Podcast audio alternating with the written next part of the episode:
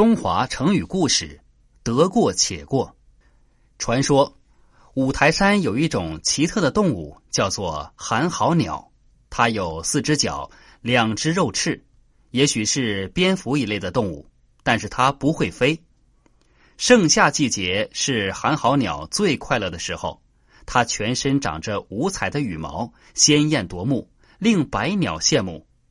寒号鸟得意洋洋，整天走来走去，得意地唱道：“凤凰不如我，凤凰不如我。”可是好景不长，秋天来到了，怕冷的鸟儿开始向南方迁移，留下来的鸟儿也整天是辛勤忙碌，造窝储粮，做过冬的准备。只有寒号鸟仍然是游游逛逛，到处炫耀它那五光十色的羽毛。秋去冬来，寒风呼啸，雪花飘飞，别的鸟都躲在温暖的窝中，靠着秋天储存的食物度过漫长的冬季。可是寒号鸟没有窝，也没有食物。更不幸的是，它那一身漂亮的羽毛也落得光光的，一根也不剩，就好像是还没长毛的雏鸟一样。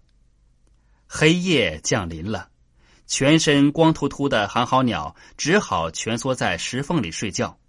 刺骨的寒风阵阵地向它袭来，冻得它瑟瑟发抖。它真后悔秋天里只顾游荡，没有垒个窝，嘴里不断地叫道：“寒风冻死我，明天就垒窝，寒风冻死我，明天就垒窝。”第二天，太阳升起来了，太阳晒得寒号鸟浑身暖洋洋的，它很快就忘记了夜里挨冻的痛苦，不再想垒窝的事儿。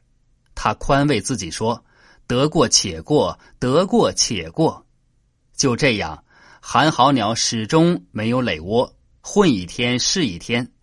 在一个大雪纷飞的寒夜，寒号鸟冻死在五台山的石缝里。得过且过，比喻过一天算一天，现在也只对工作敷衍了事，不负责任。得过且过出自《辍耕录》卷十五《寒号虫》。